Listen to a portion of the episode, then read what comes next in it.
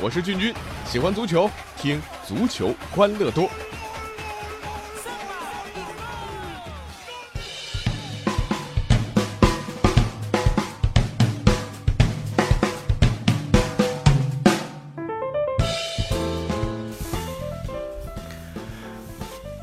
足球欢乐多，我是君君。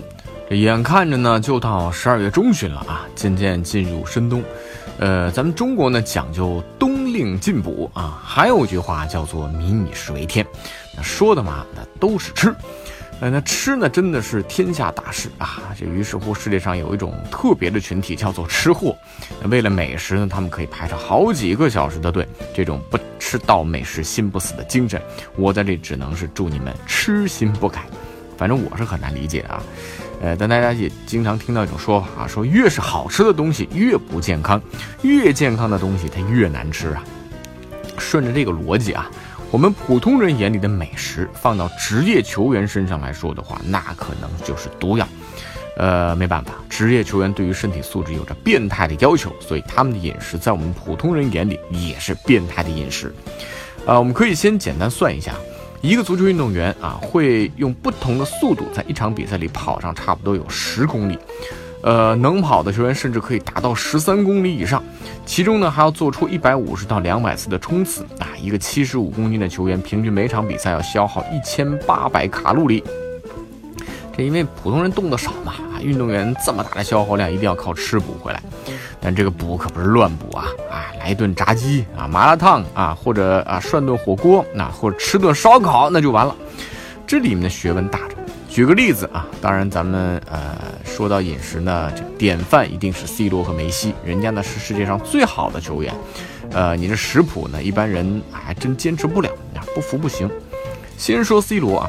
在二零一五年的时候啊，C 罗曾经爆出一张菜单，当时呢是葡萄牙刚刚获得欧洲杯的席位，他准备给自己放个假，来一顿大餐。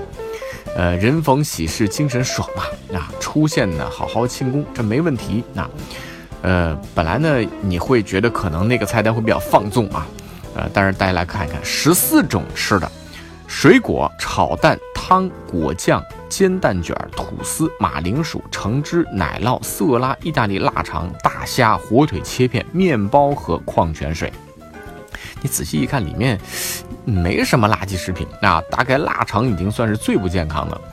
这已经是放松状态的食谱了。而平时啊，C 罗一般只吃鱼啊、蔬菜、米饭、水果和果汁。你说难得享用一次大餐啊，都控制的这么严格。啊，所以 C 罗可以在国际足坛取得这么多的荣誉啊，这个年纪身体依然保持的相当不错，呃，这和后天的努力，包括极其自律、严格控制饮食有很大关系。这 C 罗身体的脂肪含量据说比维密的超模还要少，看来呢，退役之后啊，C 罗转行啊往模特方向发展也是没有任何问题的。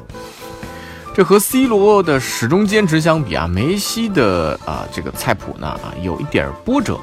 球迷们比较熟知的是，梅西喜欢碳酸饮料。那有一次呢，梅西在更衣室里忽然想喝可乐，遭到了瓜迪奥拉的拒绝。但梅西呢，无视当时还是教练菜鸟的瓜迪奥拉，直接拿起可乐就喝。不过好在呢，梅西最终呢还是听从了瓜帅的话，严格控制饮食啊，比如说多吃鱼肉，少吃牛肉，这让梅西的身体呢啊强壮啊，也不容易受伤了。另外呢，梅西的肠胃不太好，鱼肉呢让他可以更好的消化。不过这个马蒂诺来了之后啊，梅西又吃上了自己喜欢的牛肉，尤其是在二零一四年前后啊，他往这个吃货的方向上发展了，不仅重新啊吃牛肉，呃，而且呢，居然还吃起了烧烤，喝起了汽水。也是在二零一三年和二零一四年，梅西连续两年无缘金球奖，状态到达最低谷，他的风头完全被死敌 C 罗抢走。不过好在呢，这个煤球王也迷途知返，那放弃了可乐、烤肉、棒棒糖，在九个月的时间里将体重减了十斤，呃，回到了曾经那个神挡杀神、佛挡杀佛的状态。所以说啊，哪怕是梅西这样拥有过人天赋的球员，如果管不住自己的嘴，也无法保持巅峰状态。这里的心灵鸡汤就是啊，如果你要获得别人没有的东西，也就要忍受别人不能忍受的事情。所以，当你决心要成为一个职业球员，尤其是优秀的职业球员，那就要乖乖的和那些诱人的垃圾食品说再见。当然了，不是所有球员都可以像梅西、C 罗这样严格要求自己的啊，还是有很多球员因为管不住嘴，最终变成了迈不开腿。呃，足球圈比较有代表的呢，啊呃比较多的是巴西球员啊，南美球员。你们会发现啊，南美球员天赋非常好，但在自我节制这方面做的还确实比较差。呃，那罗纳尔多呢，那就是首当其冲。效力于巴萨、国米期间呢，他有着异于常人的身体素质，但加盟皇马之后开始贪恋美食。从那个时候开始啊，外星人的体重便一路飙升，后来甚至被球迷戏称为“肥罗”。在他退役之前啊，他的体重甚至一度达到一百零五公斤以上。如今的大罗虽说啊开始注重健康饮食，但是呢积重难返，他的形象已经基本定格为油腻大叔，胖的是无法直视。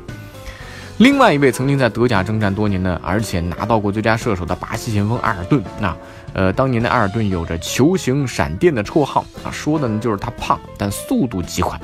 可是呢，在效力不莱梅沙尔克零四期间呢，他的食谱总是跟队友们不同。如果俱乐部安排的伙食不对他的胃口，他还时常会在训练或比赛结束之后自己加餐，于是这球形身材就越来越突出。啊，可闪电速度早就不见踪影了啊！另外，巅峰时代的阿德里亚诺啊，可以称之为世界头号中锋啊，但他沉沦的速度太快了，巅峰状态只那么一会儿会儿。啊，也跟体重有关。离开欧洲足坛之后呢，他加盟巴西豪门克林蒂安蒂俱乐部啊。因为体重的原因，俱乐部做出了严厉的规定，必须立即执行球队为他量身定做的减肥计划。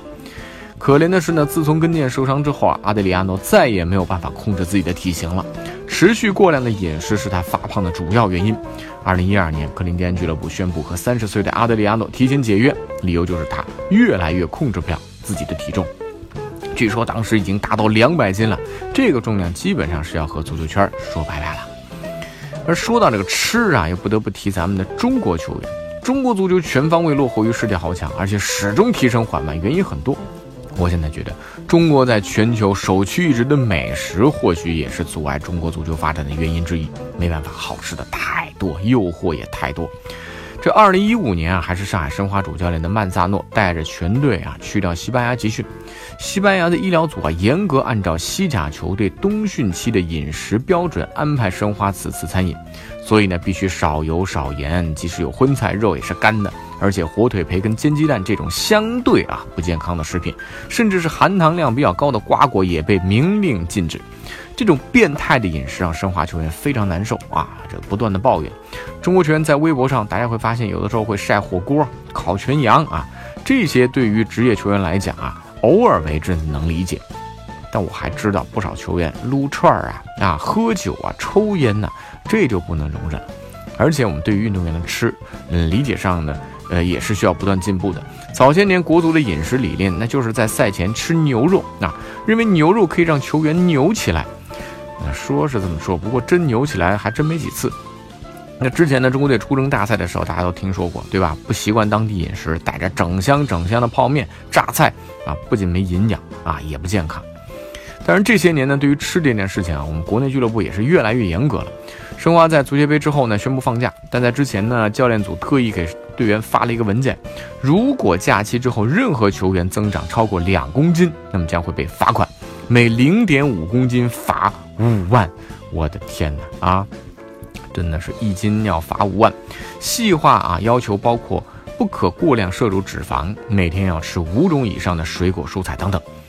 所以啊，中国足球要腾飞，火锅、麻辣香锅、炸鸡啊、烧烤这些美食必须从球员的食谱上消失。成靠的不仅仅是天赋啊，任何细节都会影响一名球员的职业生涯。普通人美食和足球是可以兼得的，一边吃一边看嘛。但对于职业球员，只能是取足球而舍美食者也。欢迎关注微信公众号“足球欢乐多”啊，也可以微博搜索“足球欢乐多 FM”，足球欢乐多的 QQ 群是幺七七幺六四零零零。我们下期再见。